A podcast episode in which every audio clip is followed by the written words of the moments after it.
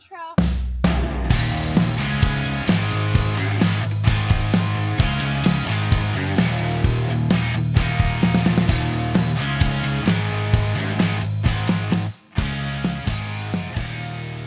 Welcome back to Coey's Questions, where I question life, current events, and pretty much anything that doesn't make sense to me, while Jay tries not to laugh at my unique viewpoints. I'm so glad y'all are hanging out with us this week because we have two special guests with us Chris and Jordan, the authors of Union the Book, a book about finding common ground in America. I'm so glad you guys are here today. Thank you so much for having us. I know that you guys have been doing a bunch of interviews and stuff, and this is the world's most boring question, but I promise they will get a lot better. but can you go ahead and just tell us a little bit about yourselves? Yeah, sure. So, uh, so I'm Jordan. I'm the Republican in the subtitle. Um, I grew up in Los Angeles, California. Uh, grew up nice Jewish boy uh, with a great family, and for college went off to the East Coast uh, I was studying public policy. And while I was there, I, I, learned a lot about the Iraq War. I was interviewing these veterans who were coming back and decided that I wanted to join the military. So I spent five years as a Marine infantry officer, uh, got out in 2014 and decided to head to law school. And while I was there, uh, just found that I, I, I, kind of felt a little out of place. I was about uh, five, six years older than everyone else and had just spent a tour of duty in Afghanistan and was missing kind of the sense of purpose I had. And it was right around then that I met I met Chris, and Chris had just left the State Department. Uh, we went out for a beer one night, and we, uh, evening that was meant to be kind of 30 minutes just to get to know each other ended up being three hours, and we became quick friends. Uh, and that was sort of the start of this project together. Okay, so I've noticed people always say they're a nice Jewish boy. Are they are there mean ones? Why do you always have to preface it with the fact that you're nice? Well, the ones who preface it are probably the mean ones, so you got to watch out for those ones. Noted. All right, that makes more sense. Yeah. okay, this is probably going to come out wrong, so bear with me here. I promise I don't mean it the way that it's most likely going to come out. I mean, I love I love the Marine Corps. Marines paid my way through college, not because I was one, but because I served them beer. but you don't see very many Ivy League educated Marines. What made you decide the Marine Corps when you decided the military? Uh, great question. So actually, I think there's a lot more than than you'd expect. Uh, in my platoon of 40 Marine officers during uh, basic training, um, I think there were like seven who all came from top 10 colleges. So the, the caliber of the officer corps is just amazing. Uh, it's, the most exceptional group. And that, I mean, that's regardless of college. They're all just incredible. Um, and I think for me, you know, anyone who's met a Marine like immediately knows it because yeah. they're, they just stand out. Like they, they, you know, they still have the short haircuts. They have uh, this like weird confidence uh, and pride. And the Marine Corps has this incredible uh, set of legends and history and culture uh, and uh, a shared language that all Marines use that just creates this incredible brotherhood uh, type organization. And um, you know that that was the experience I wanted. I think of all the services; they're all amazing, but Marine Corps has the strongest culture, and that's what I wanted. Oh, definitely the strongest culture. And you speak of legends. I heard a rumor that you may be close friends with Secretary Mattis. Is, what's behind that? Uh, I I wouldn't say close friends, but th- I mean this was one of the craziest experiences of my life. Uh, he's been my hero for you know over uh, a decade, and one of my buddies sent me a text uh, taking a picture from the back of his most recent book, which is like his memoir, and in the notes he he quotes this like random article that I had written back in 2014 about uh, you know, marine tactics, and and so I'm in his book, uh, and I had no idea that that was going to happen and so when we wrote our book, I somehow like scrambled and hustled and found his email address and then sent him an email saying like, "Hey, sir, I'm in your book. Uh, I just wrote one. There's a lot of lessons from the Marine Corps. I would love it if you would read it." And I just sent him the book. And uh, sure enough, three weeks later, he he came back, said he'd he'd read it. Um, he really enjoyed it, and he he wrote this blurb for us, which was you know it perfectly captured everything I hoped someone would get from the book. Like I couldn't have asked for someone to like have have gotten all the meaning that we hoped someone would get and then to be able to translate it into like two sentences so it was it was maybe the proudest day of my life that is super cool and jay's over here fangirling, like literally fanning his face. He is so excited right now.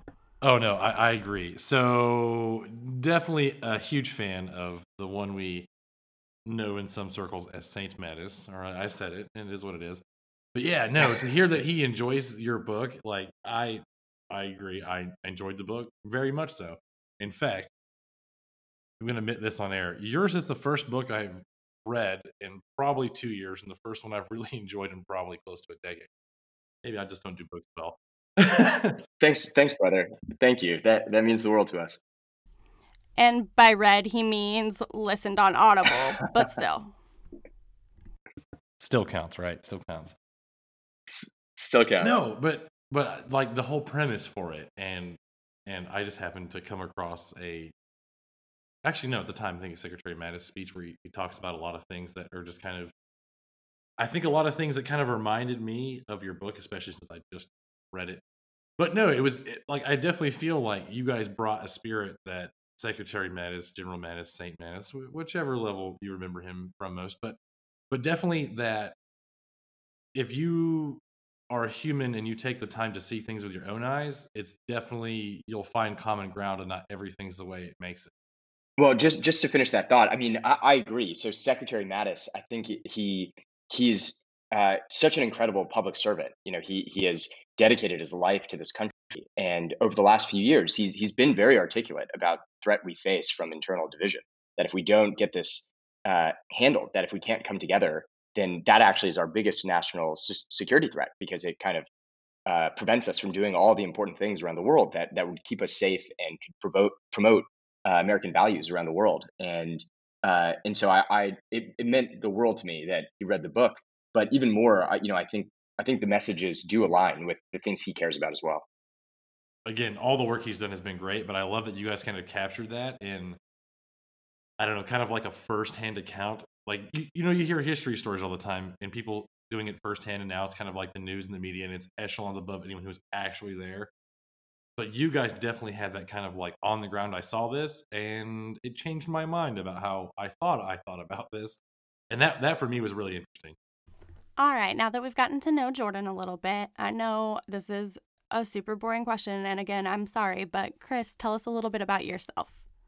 Uh, sure. Um, my name's Chris. I'm from Berkeley. Uh, I was born, raised, and educated here. Uh, I am a writer by training. Um, after graduating from UC Berkeley, I, I, worked my way over to DC, where I became a speechwriter at first, uh, working at the State Department um, with a team of like really awesome public servants. Um, then went to law school, where I where I met uh, JB Jordan Blashek. Um, and since then, I've just been traveling the country, writing with him, and and uh, continuing this this uh, common ground journey that we've been on for I guess four years now. That is super cool. I'm a little bit jealous of y'all just driving all over the United States. I just think that's so cool. well, so are we now at this point with the pandemic and everything. I mean, we're just itching to get back out there. Right? You're like, please let me get out of my house. Exactly. So, y'all both went to Yale Law without seemingly wanting to be an attorney. Did you go to law school just because you could, or what was the driving reason for each of you to go to law school?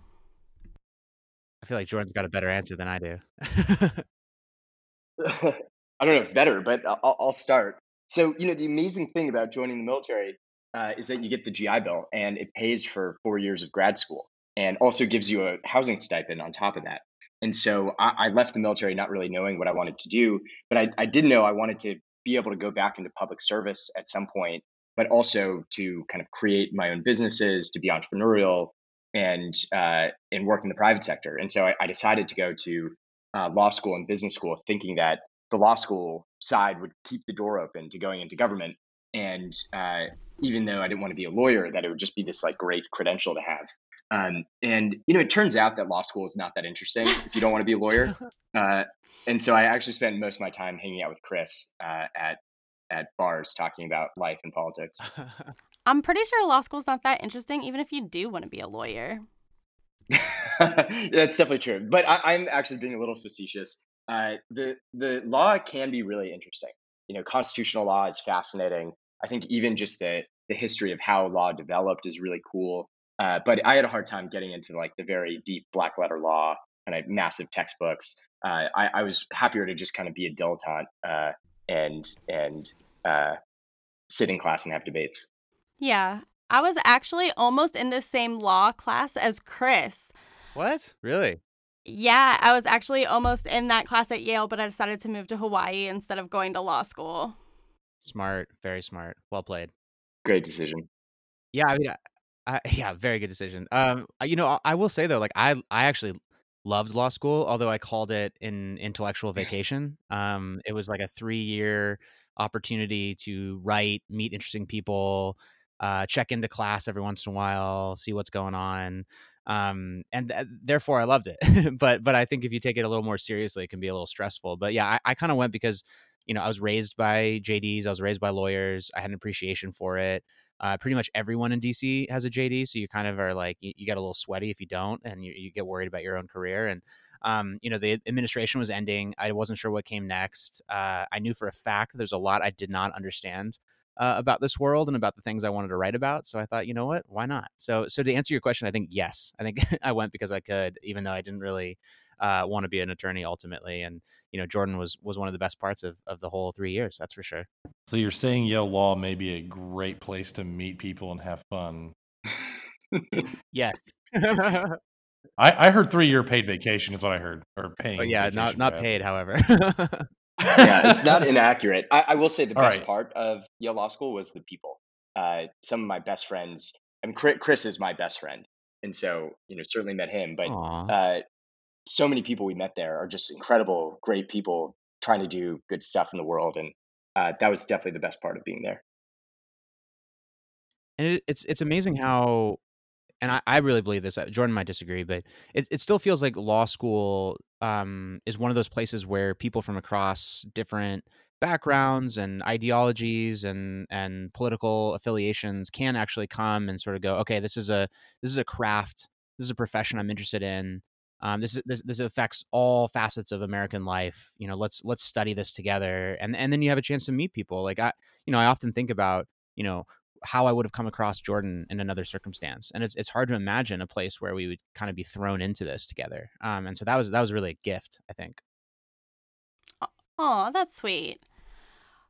All right, and I have to ask this one. It's one of the last like introduction questions I have, and I think Chris already knows what I'm gonna ask. But have either of you figured out what coolant does yet? Cools the engine, I assume, right, Chris?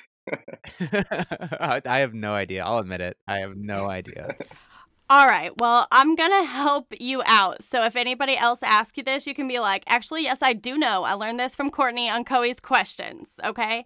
So it transfers the heat around the engine to keep it from either overheating or freezing. So that's why if you're up north, they call it antifreeze, but in the south, they call it coolant. Wow. And it's and it's the same thing. It's The same thing. Uh huh. Pretty much. It just wow. depends on if it's trying to keep it from freezing or from overheating. Wow. Interesting. We have five and a half degrees between us, and we did not know that, Jordan. That's embarrassing. All right, so I'm going to interject. Well, it's, it's, not quite that simple. It has a really high boiling point and a really low freezing point. You're supposed to use the same amount all the time, but no one ever does. It still does feel, the same thing, okay. Jay. Thank you. I feel like there's a metaphor. There's a metaphor for our country and our politics in there somehow. Really high boiling point, I really low freezing point. All right, so now I'm really, really curious. So, what is the big stuff, or do you guys have anything in common besides the road trips? That's a great question. Yes, the answer is yes. I mean, I, yes, I, yeah, awesome. I mean, we were, you know, for one, we were both raised in California by really strong, awesome mothers. I mean, that's one thing that we bonded over right away is our, our mutual love of the West Coast and uh, the fact that, you know, um, uh, our moms mean a whole heck of a lot to us. In fact, they're the dedication uh, in in the front of our book. Um, and yeah, from there, I mean, like we both have this this passion for literature, for writing, obviously, which which helps a lot when you're when you ultimately are writing a book um, you know, adventure. Uh, I've always wanted to be a war reporter, and Jordan's actually, you know, been out there and and and seen it. So, you know, we we bonded over that early, and you know, I, I almost like to say that we kind of isolated a variable with our politics. In many ways, we're like very very similar, except uh, how we how we think about politics. Um, and in 2016, that was enough to to almost feel like we were diametrically opposed in all ways, um, which really said something about the moment. Uh, but no, in many in many ways, we're we're very similar. What Jordan? Am I missing any uh, any characteristics we share? No, I think you I think you got it. we both we both have great hair. the joke there is I don't have that much hair. and I haven't gotten a haircut in, in, in weeks. Thank you, pandemic. Jay's jealous with all the hair talk. He's been bald since we were 16, so. Oh, called out. 17. but who's counting? I'm there with you, Jay. So I have another question. So we talk about all the road trips, and uh, we were talking about Coolant. So I'm curious because I, I know at one point the boat met an untimely end. So with all the with all the road trips planned, and I'm hoping more in the future. In, in hindsight, why did the boat never get a tune up before you hit the road? Because I just because I mean, there's like a, a blown out tire. There's an engine smoking. I mean, it's just like I, I want to hear more about the pre-planning process to your road trips. um, well, you know, I, I, I think for the most part, Chris and I operated a little by the seat of our pants with these trips. Um, but you know, ironically, that last trip, uh, we did get the boat serviced. Uh, it, it, went into the shop for like a good ten days. It, we put like two grand into it to get it serviced for that last trip, and sure enough, like three days into it, it still it still just died. Jay, don't forget we we we also I guess there's already there's also a J on this call. So JB Jordan, we we also went uh, we got it serviced for ten days, and then we we went and got it checked out again the next day, right in Connecticut, to make sure yeah. everything was perfect. And sure enough, on that very trip, it died. Maybe it was just the boat's time to go. I yeah, I think it was the boat's time. R.I.P. So, so now I'm I'm a little curious. While I'm thinking about the boat, is there a new boat? yeah, there like is the HMS Second Chance. Isn't there, Jordan? There is. I, I just I just got a new car, and Chris is actually getting a new car right now. Uh, though nothing will ever replace the boat in our hearts. It's true. It's a special thing. So yeah, I mean, we what we went to. I guess we didn't go to all 44 states with that car, but we went to 30 plus states. You know, probably 15,000 miles. Uh, a lot of fights, a lot of great conversations, a lot of memories, and and yeah, it's gone. Sad. It'll live in our memories, however.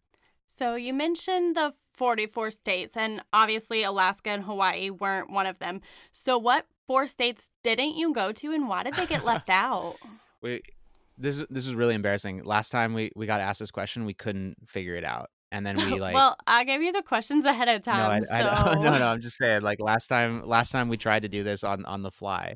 Um, the well, the 45th state, the the state we we uh we were trying to get and missed was Missouri um, we were driving from uh, Tulsa to o- Omaha, and we were driving through Kansas. And this was towards the end of our journeys, and I decided to tally up exactly how many states we'd been to, and we were we were at 42, and we were going to get to 44 naturally by our route headed back to California.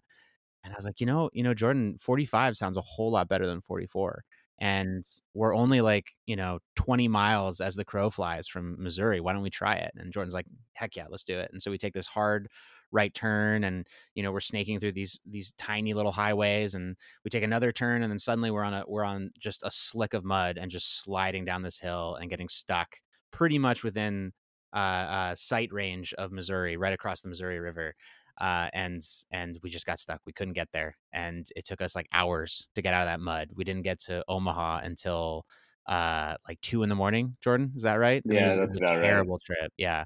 Um, so Missouri, Missouri is definitely one of them. Uh, North Dakota is another. We didn't make it all the way up to North Dakota. Um, Washington, and what am I missing, Jay? uh, we always forget. Oh, West Virginia. West Virginia. There it is and and it was it was just we we only missed them because uh y- you know like we, I I wasn't even counting them until until the end of our journeys. You know, so much of this was about um serendipity and kind of following our our hearts and our whims and you know what felt like a good story and and you know whether it was north south east or west uh, we just kind of we just traversed in that way um and so no offense to any of the states we missed so so with that i'm curious what gave you guys the idea to go on the first road trip you know, so you're going to cross the divide and search the country for common ground. Kind of how I feel like the book starts. Like, what gave you guys that idea? Well, it was really it was Jordan's idea. I have to give him credit. Um, and it was nothing more than a lark. You know, he just we were we were at law school. It was our first year. Towards the end of the year, um, we were at on a on a bar patio, and uh, Jordan just sort of idly like kind of slapped me on the shoulder and said, "Hey, do you want to go on a road trip?"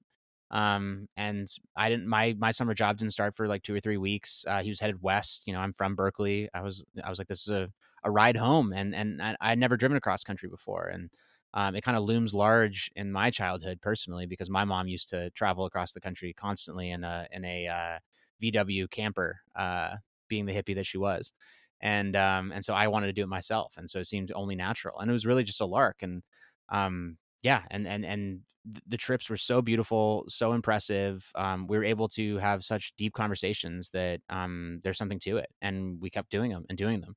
Um, but yeah, that's that, I mean that's my recollection. Jordan, what am I missing? Uh, that that's about it. I mean, at, first we we kind of wanted to do a documentary, and then uh, realized we just had no ability to do that. And so one day I called up Chris and was like, "Hey, man, what if we just wrote a book?" And uh, we agreed to do it. All right, so now I've got the million dollar question. So, are you guys single, married? And the reason I ask this is, how do you get your significant other to let to be okay with you guys just going on road trips, wherever the wind may take you, and not taking them? that that might be my favorite question that anyone's asked us. Um, you know, Chris is uh, Chris is lucky. He has the most amazing girlfriend who uh, is just very understanding and supportive, and so she. Uh, you know, she's been one of our biggest champions for the book. She uh, supported him every time he went on these trips. Uh, meanwhile, I've had three relationships fall apart over the course of uh, these road trips. Uh, many of them falling apart in conjunction with the road trips. uh, so uh, yeah, that that's that's kind of how it went. Uh, luckily, though, I just started dating someone. It's, it's going pretty well. She's lovely. I can attest. Thanks, buddy. So the road trips are either really good for your relationship or really bad for your relationship. But that is uh, that, that is a golden nugget for everyone who's going to do a road trip in the future. Yeah, de- definitely. My my biggest piece of advice: definitely tell your significant other more than a week ahead of time. I definitely got a lecture or two um, along the way, but yes, the, the, my lady friend is is amazingly understanding and been so supportive. And I think uh, Jordan is now officially uh, my favorite friend, uh, or her favorite friend of mine. Jay's just trying to get all the relationship advice eh, wherever he can get it. we might not be the right guys for that, by the way. I mean, trust me, I don't think you can make it any worse for him. But were either you afraid that you were going to lose your friendship at first on the road trips? Like, did either of you walk on eggshells or anything at first? Yeah, I, th- I think early in our friendship and on the road trips, we definitely walked on eggshells. And we even write in the book that new friends have a way of inoculating each other against argument. Uh, you you, you uh, kind of couch your arguments more carefully. You don't use as um, extreme language. You, you, try to you know seek out areas of commonality more often than not. And uh, it was only after we really got to know each other better and developed a bit of comfort that the fights actually got a little more brutal, which might might be counter to what you'd expect. I think you'd expect early on they would be more intense and then moderate. But it was it was actually when when we started getting more comfortable with each other that we started opening up with our fuller views, leading to more intense fights. And then from there, we had to figure out how to how to reconcile our our you know our true uh, unvarnished uh, uh, opinions uh, with each other and figure out a way to develop a language to have great conversations that got at the truth uh, behind our views uh, yet also allowed us not to uh, get emotionally charged. And how long did it take you to be able to have those difficult conversations without fighting? that's a that's a good question. Um, you know, the honest truth is that Jordan and I still fight. Um, we fight a lot less. Uh, we f- I think we fight better. Um, but we still get in arguments, and I think that's one of our messages in the book. Um, this is you know, common ground is messy. It's complicated it takes time and effort and uh, you know a lot of want. Um, you know these are often we're talking about really difficult topics that don't have easy answers and certainly don't have easy um, places to say well this is what we both agree on or at least and you know when you get down into the specifics. Um, but yeah i mean I, i'd say you know partway through the road trips though we had really started to develop a language um, and some tools that we often use to try to get into these conversations in ways that don't lead to fights, um, even though they are still inevitable from time to time. You know, and one that comes to mind is is you know trying to identify the sort of shared but potentially competing values in a conversation. So you know, Jordan and I often start there instead of starting with facts or or you know policy prescriptions or candidates. You know, so whether it's um, you know, uh, uh, voting rights, say, um, you know, we can both agree that we care about uh, um, election security. You know, we don't want nefarious actors, you know, outside actors interfering in our election process. But at the same time, we want to expand the franchise. We want to make sure that everyone who uh, can vote does vote and is allowed to vote. Um, and when we start there, instead of talking about you know Trump or or you know Pelosi or you know people or parties, um, then we're far more likely to be able to say, okay, since we agree on this topic, we can sort of move forward, um, knowing that we started from a place of agreement um, and that's really helpful. And then you're just sort of you know moving a like a sliding moving a, a, marker along a sliding scale of values, and and that's really helpful. So yeah, to your question, we started to develop that maybe you know second third road trip after some pretty big fights. Um, but it's you know there's no there's no silver bullet, there's no panacea. So on that note, I'm curious, what was the biggest argument you guys ever had? So many candidates. Uh, Jordan, what what do you think?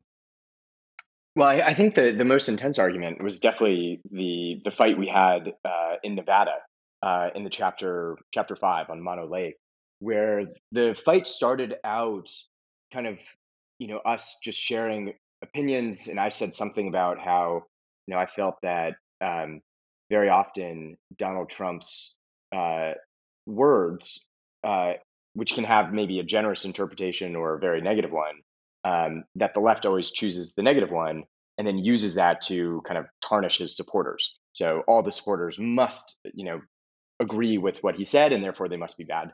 And uh, that kind of spiraled into this very intense fight that kind of ranged across a number of issues like police brutality, immigration, um, uh, systemic racism, and uh, you know, in the end, was actually an emotional argument between us that um, that we were we were just yelling about rational uh, ideas or arguments, but in the end was was just this deeper kind of emotional uh, conflict.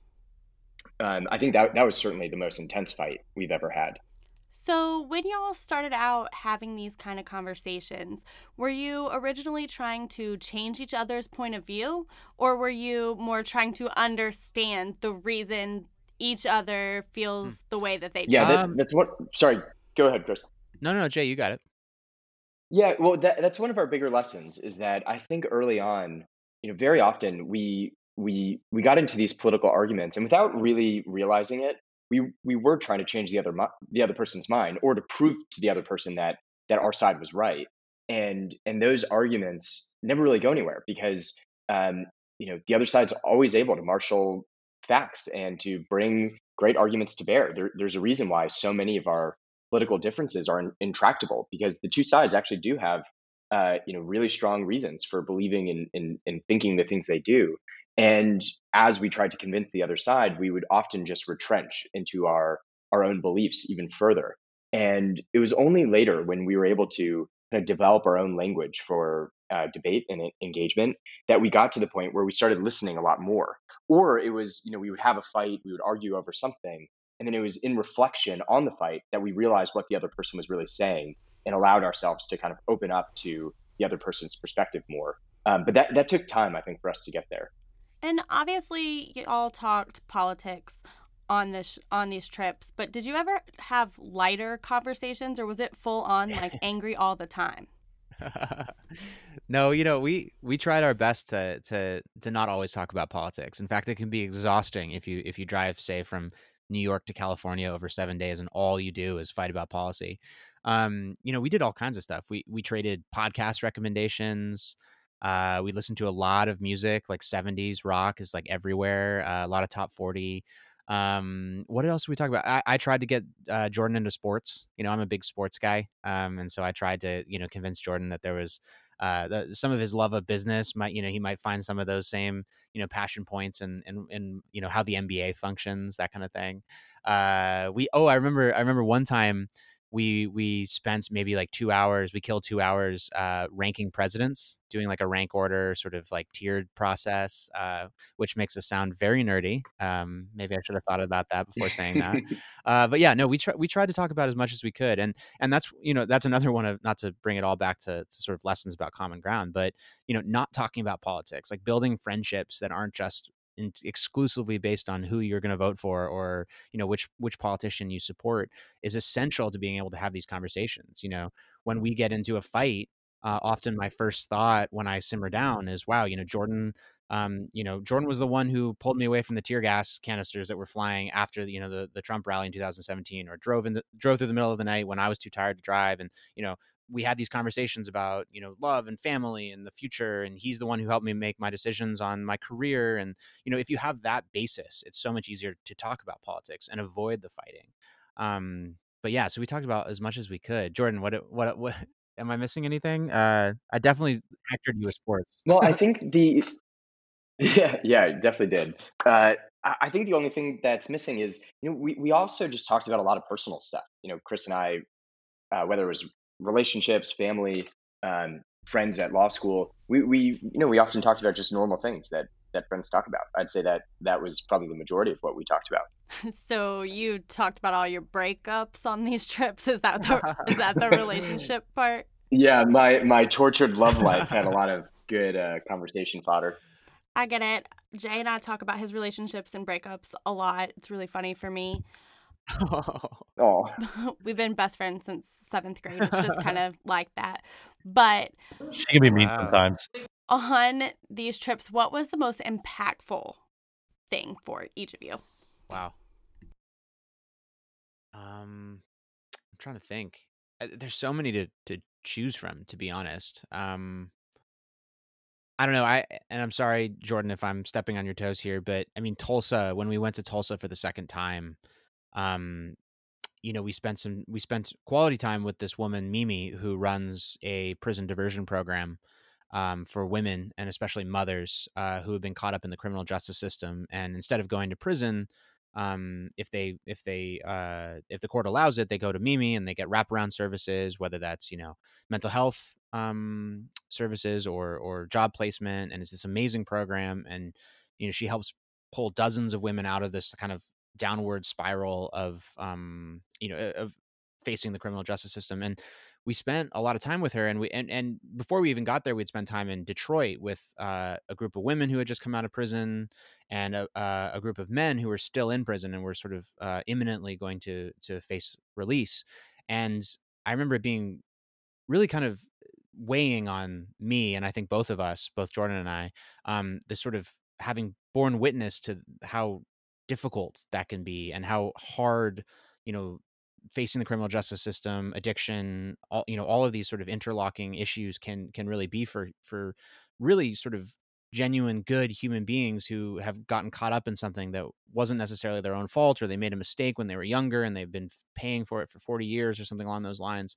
And i remember sitting down with mimi and asking her like how do you deal with this sort of vicarious pain like the the sort of knowledge um, that kind of weighs on you and and she said that's exactly what you need to feel. You know we more americans need to understand how difficult um, facing these things is and feel it in their bones and not just be aware of it from like an intellectual perspective.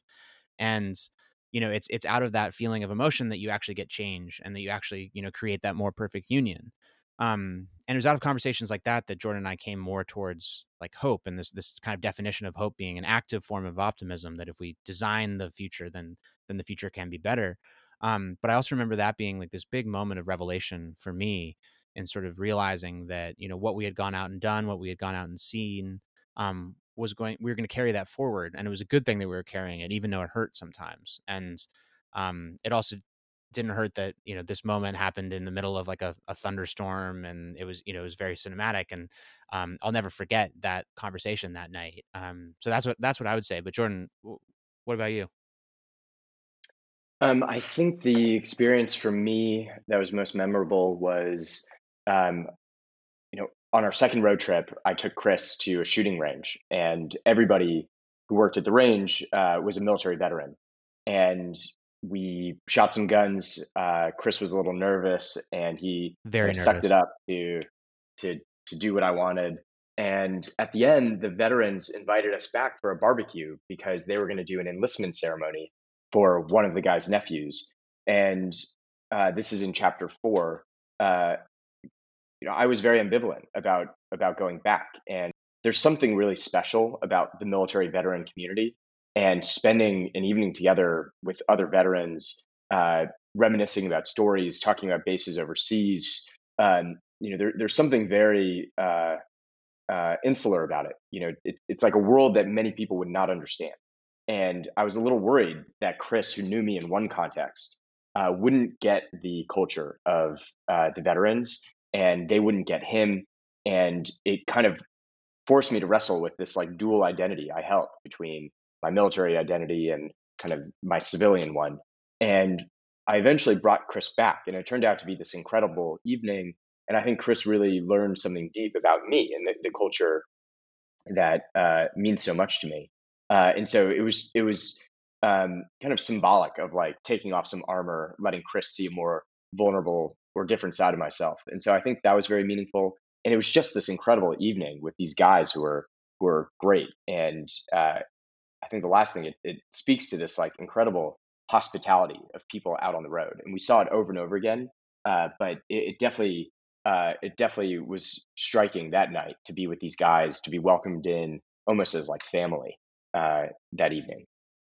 because I, I I agree that doing something like that, especially a veteran around veterans, there's kind of that I don't know familiarity, kind of a, a safety in a way of speaking, where you will let your guard down in ways that you normally don't. And I I definitely think that is a culture thing that veterans around veterans act a little different than veterans around anyone else, especially you know like in crowds. Like I know you mentioned crowds at a couple of these, you know, especially bigger rallies, like even Walmart. Yeah, not my favorite place right? And it's just well for a Mhm. lot of reasons, but crowds is the one I'm getting at. Just, just crowds yeah. in general. And, and I definitely am kind of curious to know if if that was a different side to see kind of the I don't know what to call it, kind of a duality of you know the, the warrior versus human. Like, yeah, you were a vet. Well, I say we're a vet, are a vet, but definitely that kind of contrasted with the yeah, but I have my own views too. Like, it's not just a cookie cutter stamp. Yeah, I think that's right, and and that that was the the duality. Like what I was wrestling with is, um, you know, the wrestling with kind of the two the two parts of my identity and who I was now versus who I was even just at that point a few years before as a- as a as a Marine, um, and it made it all the more harder that I was I was with Chris, um, who kind of knew me uh, in this other context, and I would have to uh, kind of uh, in the spot figure out um, you know what those two sides of me meant and how to integrate them. It's okay, Chris. I'm with you on the have a C name, never been in the military thing. I got backup. Good. I mean, I did spend a lot of years living outside Camp Lejeune and serving beer to Marines, but Oh wow. that's the closest that I got. So you mentioned the shooting range, and I did have a question about that. In the book, it says that Chris struggled with shooting, was very nervous, and at one point even tried to squeeze the trigger a little too gently. How gently were you trying to squeeze that trigger? super super gently. Super gently. I thought I could just like kind of flick it and like and it would shoot, but nope, definitely not. And I, I was petrified. I mean, I was I've It never sh- scary the first time. yeah, I'd never shot a gun before. I was surrounded by a bunch of Marines who I knew were going to judge me. Um, I, you Talking know, shit, probably Jo- they were. Yeah, exactly. Jordan's like super good at it, obviously, naturally. Um, and so yeah, no, I was just barely even even touching the thing, and I was wincing and squinting and um like all tense. But but Jordan can attest, and and maybe this is just my memory, so this will be a good a good test. But I thought once I actually learned to pull the trigger, I actually did pretty well. I think I hit the target quite a bit. I was kind of you know. I was I was doing pretty well for my first time. I'd like to think. you did, buddy. You you did great, buddy. Thanks, man. Aw.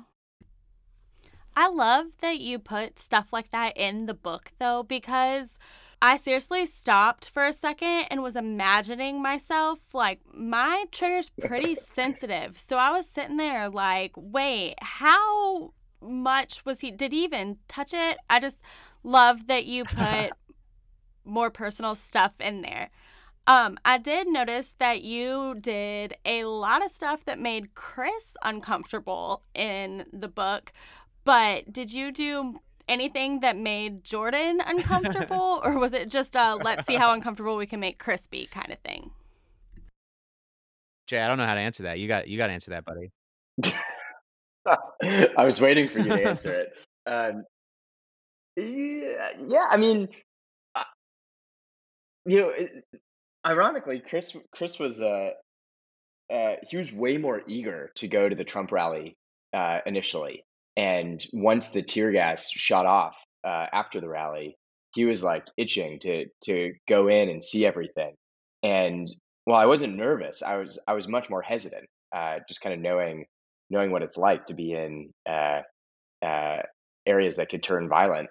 Uh, I, I was much more cautious, and so Chris was the one like rearing to to run in, and I had to keep kind of uh, pulling him back with me. So I would say that was a big one.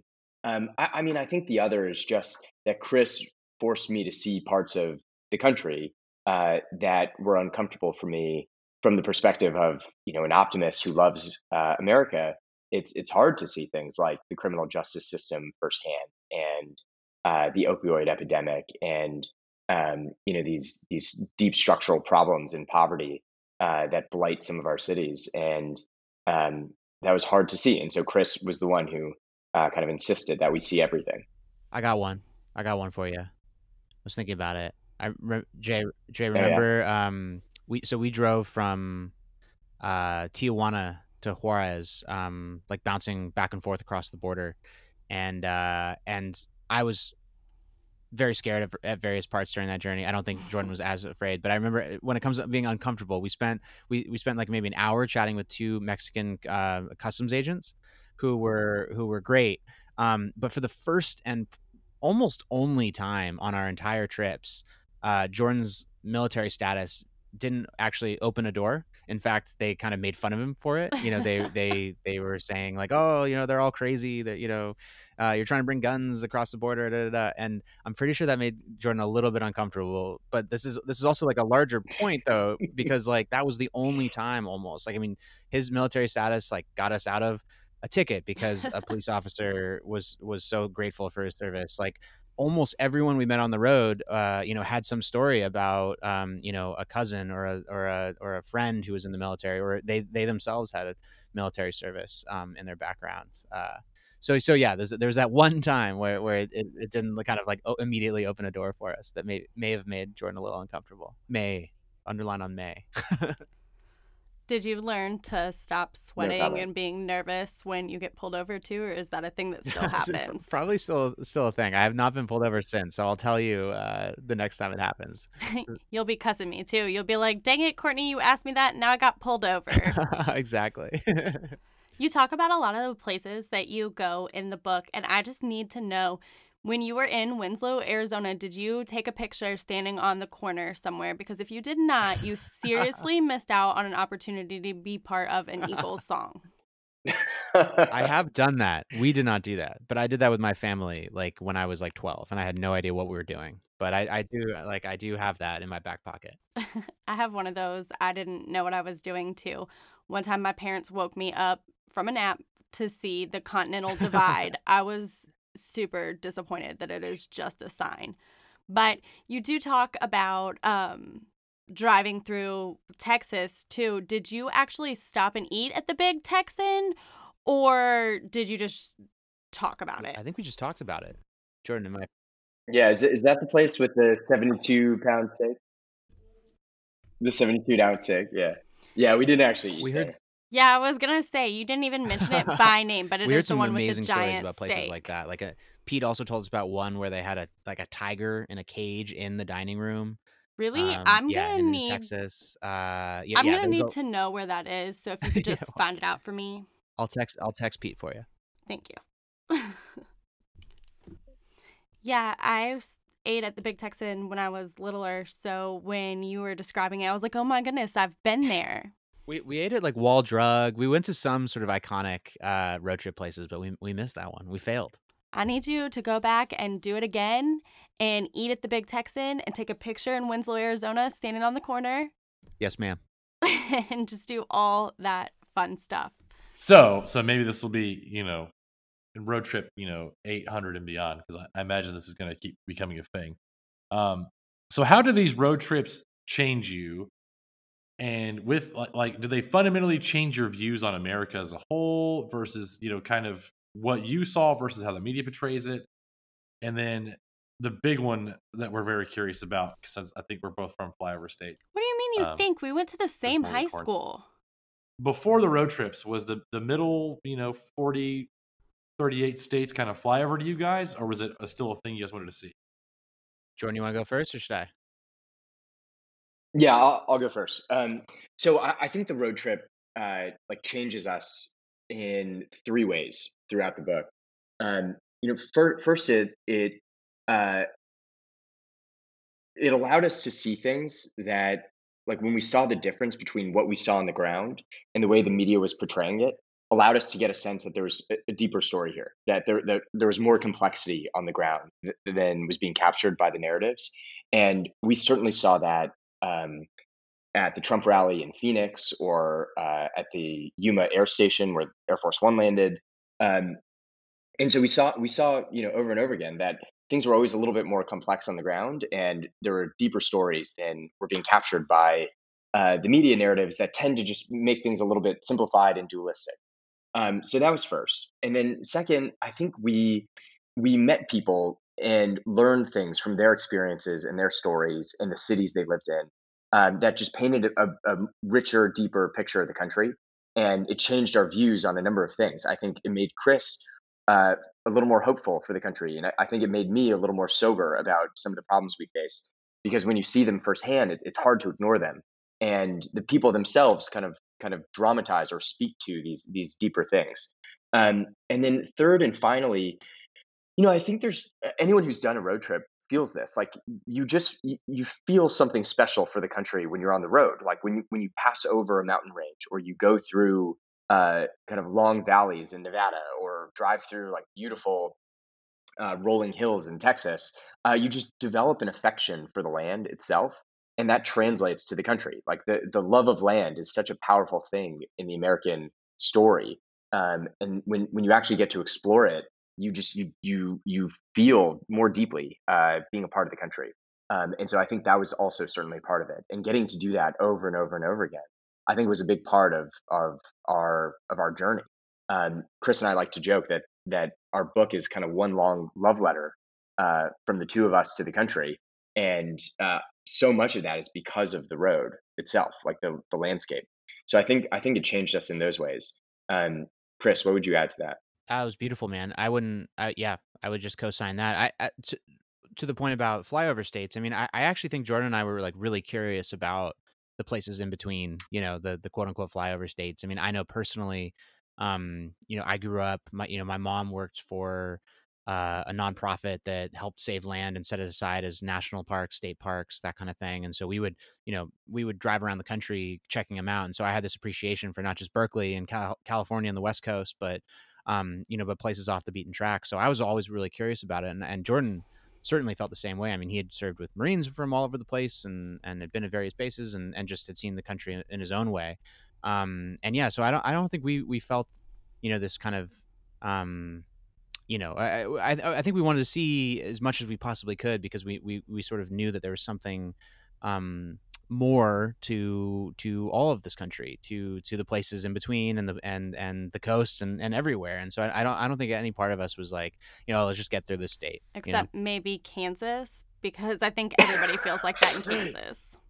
You you literally lit- you literally just took the words out of my mouth. I've been oh in Oh my God, yeah. and I've been like, if this state does not end, There's a lot of cornfields. oh man poor Kansas I know. So I know that your book just came out, but do you have any intentions of writing another book in the future?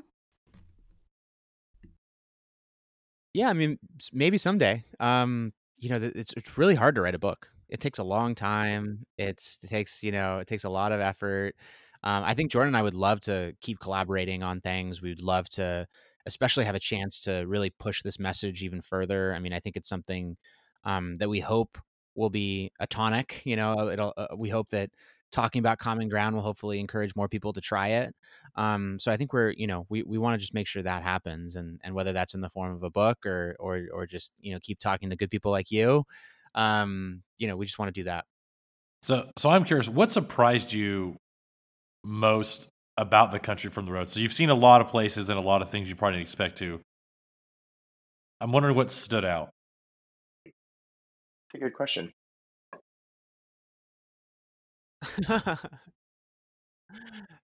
I was Oh kind of man. figuring something was just going to pop out like crazy. Like, oh, remember that one time we were here? Hmm, I, don't- I, I don't know what stood out. I, I will say one of the, the more interesting experiences we had uh, of a place that just you know seemed different uh, was Tombstone, Arizona. It's just this town that's like stuck in the eight, uh, the 19th century, and I thought that was pretty fun. Yeah, no, I, I agree. Yeah, I'm Having passed through Tombstone, Arizona a couple times, uh, I will definitely say Bisbee is a lot more lively. Uh, Yeah, I know you guys went through there as that's right. well. Uh, but yeah, Tombstone is, yeah, one street, I think, from the original town that's kind of the museum as well. And it's, that's it. Um, So I know that people say that it's not polite, especially when you're growing up and stuff, to talk about politics and religion and things like that. But what are y'all's thoughts on those topics of conversation and if it should be talked about more or if it shouldn't be talked about? That's that's a good question. I I think it is delicate. You know, I, I wouldn't I wouldn't call it impolite. You know, I I think some of my my favorite conversations with Jordan and you know others has has often been along those lines. I mean, if you those are places where we really learn a lot about this this country, this this world we live in. Um, you know how how we choose to go through it. Um, but it can be yeah, it can be really it can be really difficult. And I think you know Jordan and I have known each other now for years, and we still fight about these things. So um, I see how it can be delicate and why you need to really sort of have a plan, especially if you're going to talk to strangers about it. Um, but I, I think it's a problem if that kind of stuff is out of bounds. I think that's a that's a that's a failure of our language or our ability to um, you know understand one another if we if we can't have those conversations in a respectful manner. So uh, yeah, I mean, I, it's definitely not something to lead, you know, uh, with when you're meeting someone, but but I think it's it's really rich. It's it's a rich vein. I mean, I'm so glad we got to talk to Pete about it and Mimi and uh, so many others along the road. Um, if we hadn't, it wouldn't have been half as as rich. Um, well, the only thing I would add to what Chris said is, you know, I, I think there's a way of talking about politics that is that is open. You know, it's it's it's an effort to talk about the things that matter to us. Um, you know, people feel passionately about about different political causes because politics, at the end of the day, is the way we like organize society. Um, so it's important, and and to Chris's point, that's that's why we should be able to talk about it. But I think there's another way of talking politics that's somewhat derisive uh, you know, I've I've certainly been around like large groups that are all Democrat, where um, you know the way they talk about politi- uh, Republicans is very derisive, and um, you know it, it it makes me feel uh, uncomfortable, and I'm certainly not going to come out and say like, well, I'm a Republican in a group of people, and so uh, you know I think the the admonition about you know don't don't talk about politics or religion is in some sense a guard to prevent you know uh, pre- prevent people from feeling excluded or uh, uh, dismissed uh, in conversation where you don't you don't know their beliefs. And so um, I think as as a general rule with people you don't know yet, um, you don't know what they might believe, you don't know what experiences they have. Um, I think it's it's actually a good thing to to maybe just be very cautious about how you talk about it and make sure that you're not saying things in a way that makes them feel excluded or makes them feel like you uh, you don't respect their values or opinions. And I understand that where you say you don't really want to tell people you're a Republican because there are times where I'm like, I just need to keep my mouth shut and not tell people what I think or feel because then they're going to think that I think things or feel things that I don't. Exactly. And it's almost scary, like I have to hide it. And sometimes it's almost easier, it feels like, to just ignore it or not discuss it. So that's why I think it's really cool that y'all did this trip and wrote a book about it, specifically with talking each other's point of views and learning from each other and the country. And I think it's really cool that you're showing people that you can have different political views and different ways of thinking, but you can still be friends. And that you don't have to be friends with people that only think exactly like you because that's a little Stepford wifey and kind of scary. and I have one final question for y'all, and it has nothing to do with your book. Um, I just have this theory that you can tell a lot about people by the way they eat an Oreo. So, how do you eat your Oreos? Are you a dunker, a twister, or do you just like eat it like a sandwich? Uh, I'm definitely a dunker. I'm a I'm a sandwich guy. Really? You eat it like a sandwich? Yep. Mm-hmm. Proud of it. You don't dunk it in milk? Proud of it. That's kind of weird. Jay does that too. Chris, I feel like I hardly know you. so much to learn about each other. I'll eat it any way I can. There's nothing wrong. There's nothing wrong with dunking. There's nothing wrong with eating it like a sandwich. People who twist it, though, There's nothing wrong with twisting it because it's the right way to eat an Oreo. So what does that say about us? Well, it's not really that the way you eat it says something about you, except for I I honestly do tell people I think they're a psychopath if they just take a bite out of it. So sorry about that, Chris. But I'm just trying to see if it's a thing where people that are more artistic do it one way and people who are more scientific do it another. So just science. I'm All doing right. science here, y'all. and if you want someone who asks a million questions for your next road trip, she's adoptable. So Quit trying to get rid of me. Unfortunately, we are out of time, so that is just all the questions that we're going to be able to get to today. But thank you guys so much for coming on the podcast and talking to us a little bit about your book and about some of the things that happened in the book from the insider's perspective. Yeah, Thank you guys. great. This was a lot of fun.